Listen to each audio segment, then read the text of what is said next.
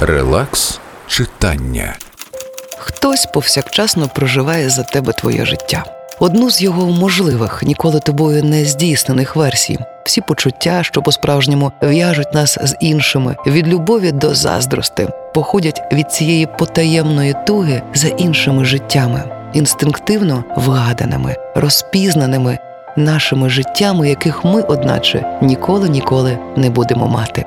І хтось нас боронить, Хтось ослоняє собою, проживаючи їх за нас. Спімо без кошмарів. Оксана Забужко, дівчатка.